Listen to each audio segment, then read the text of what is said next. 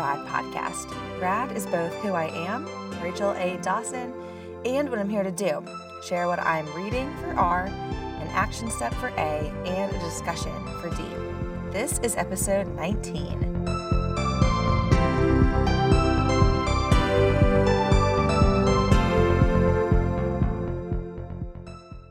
Thanks for your grace as I took a few weeks away from recording. It has been a busy season, but I am glad to be back. Let's get started with reading.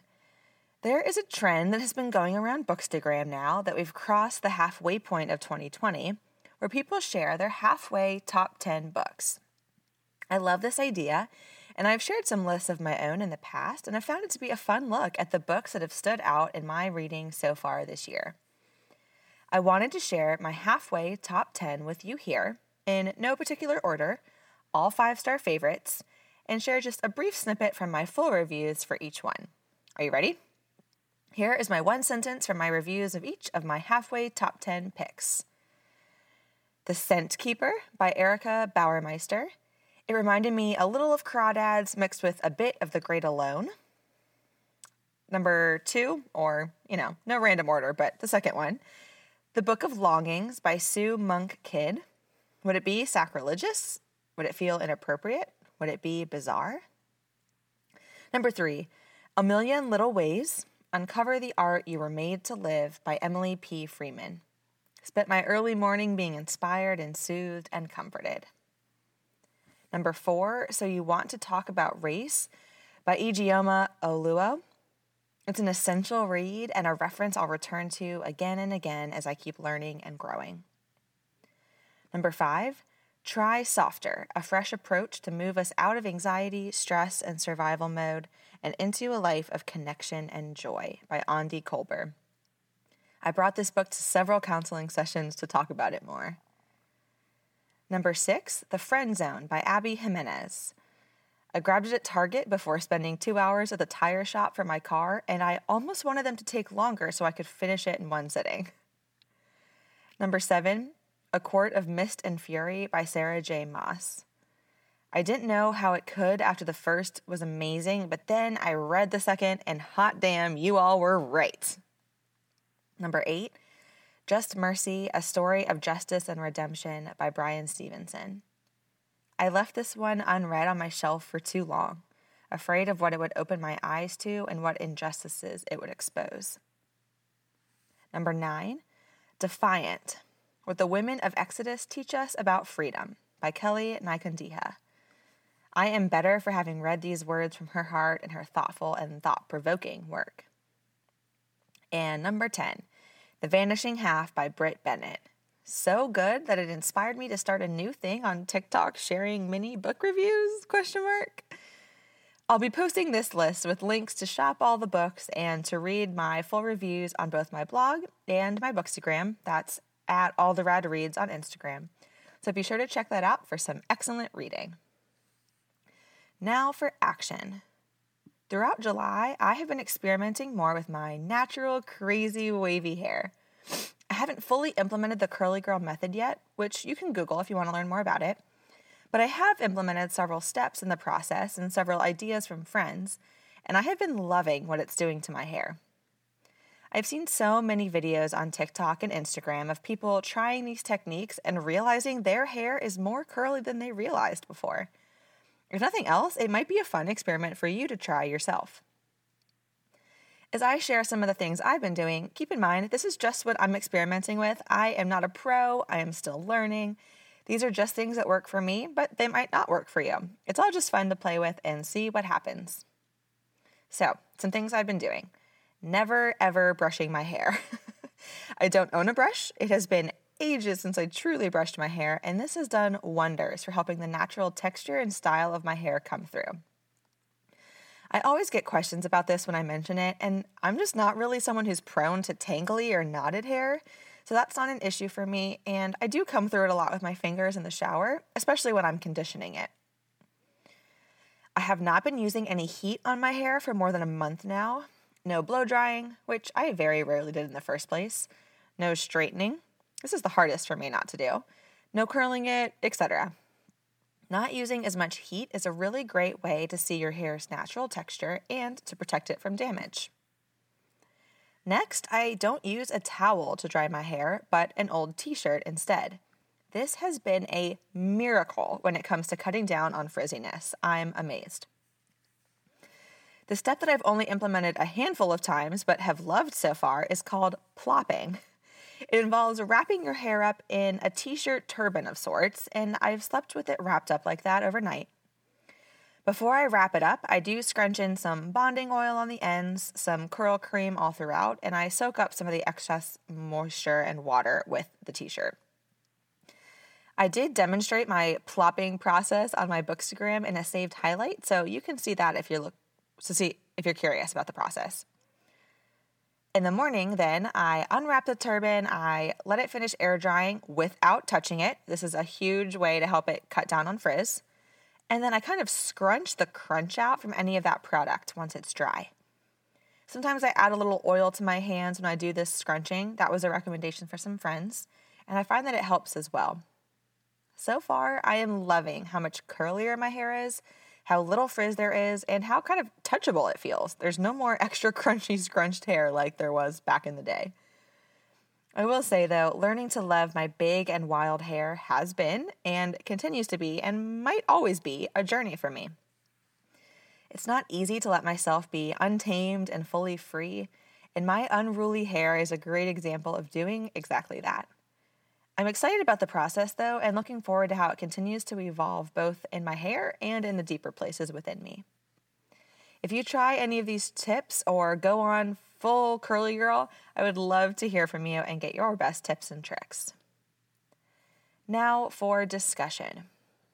Today, I want to share some thoughts with you that are very much in process. So, again, I appreciate your grace as I kind of think out loud about these things.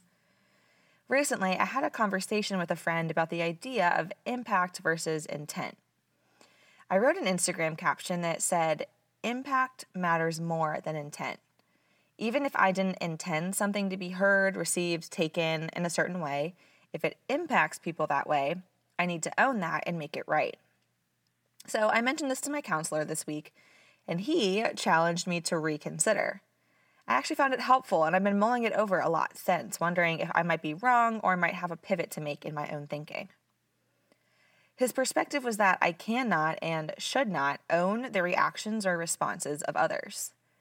How someone hears, handles, or acts in response to something I do or say is not my responsibility.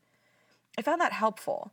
I don't think it negates or erases my own need to be thoughtful, intentional, empathetic, aware, kind, etc but I think it does help me to have a right sized view of myself and gives me freedom to not take everything so personally or so heavily. This is a challenging concept, and I'm not fully sure of where I land or how I feel about it all, especially in our current culture where things are very heated and there's a lot of sensitivity around our words, our actions, and our intent. I've been thinking about things like the names of sports teams, comments we might make in jest, authors we read and promote or not, words we say, whether we meant them or we were just singing along to a rap song that included them. The list goes on and on, but this might help give you some context for these thoughts. So, here are some questions I'm considering as I continue to press into this idea of impact versus intent and how I can grow in this area.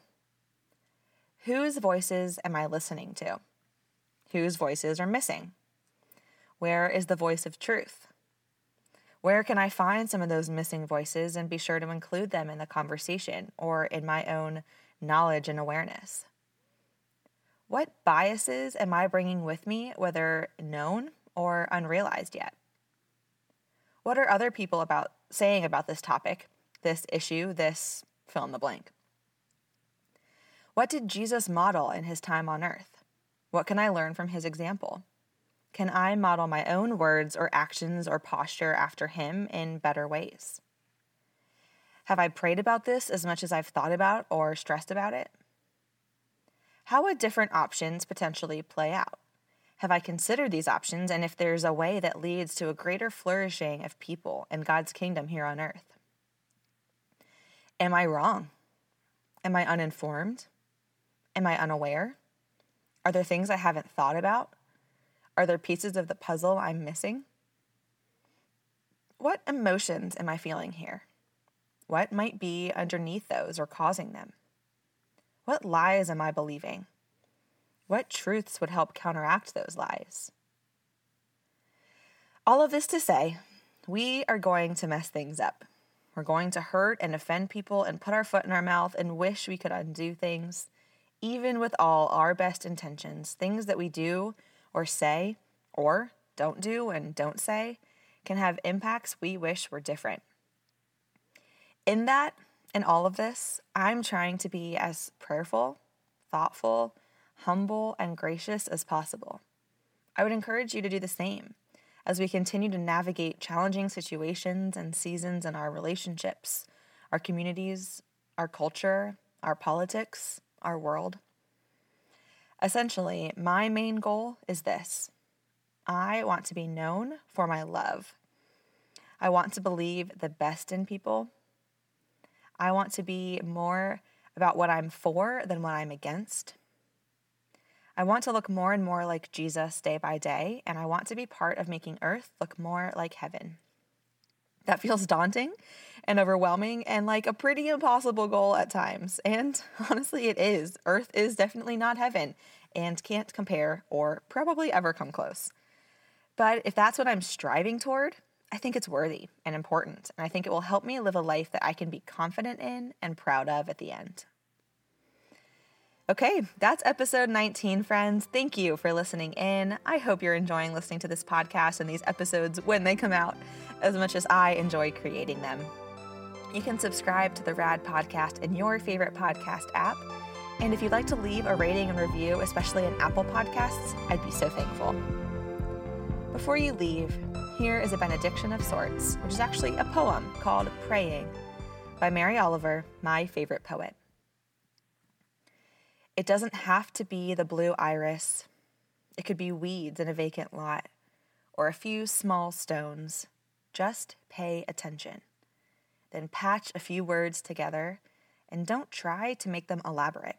This isn't a contest, but the doorway into thanks and a silence in which another voice may speak. If you're looking for me online, I'm on Twitter and Instagram at Rachel A. Dawson and my bookstagram is at all the rad reads. It might be weird to mention, but I'm also on TikTok at all the rad reads too. I'm trying it out, seeing what I think. For everything else, you can find me at racheladawson.com. Show notes will be posted there with links to everything I mentioned in today's episode. The music and mix for this episode were created by my talented and very patient brother, Drew Dawson. You can find more about his work on Twitter and Instagram at underscore Dawson Music underscore. He's the best. Thank you for listening and stay rad, friends.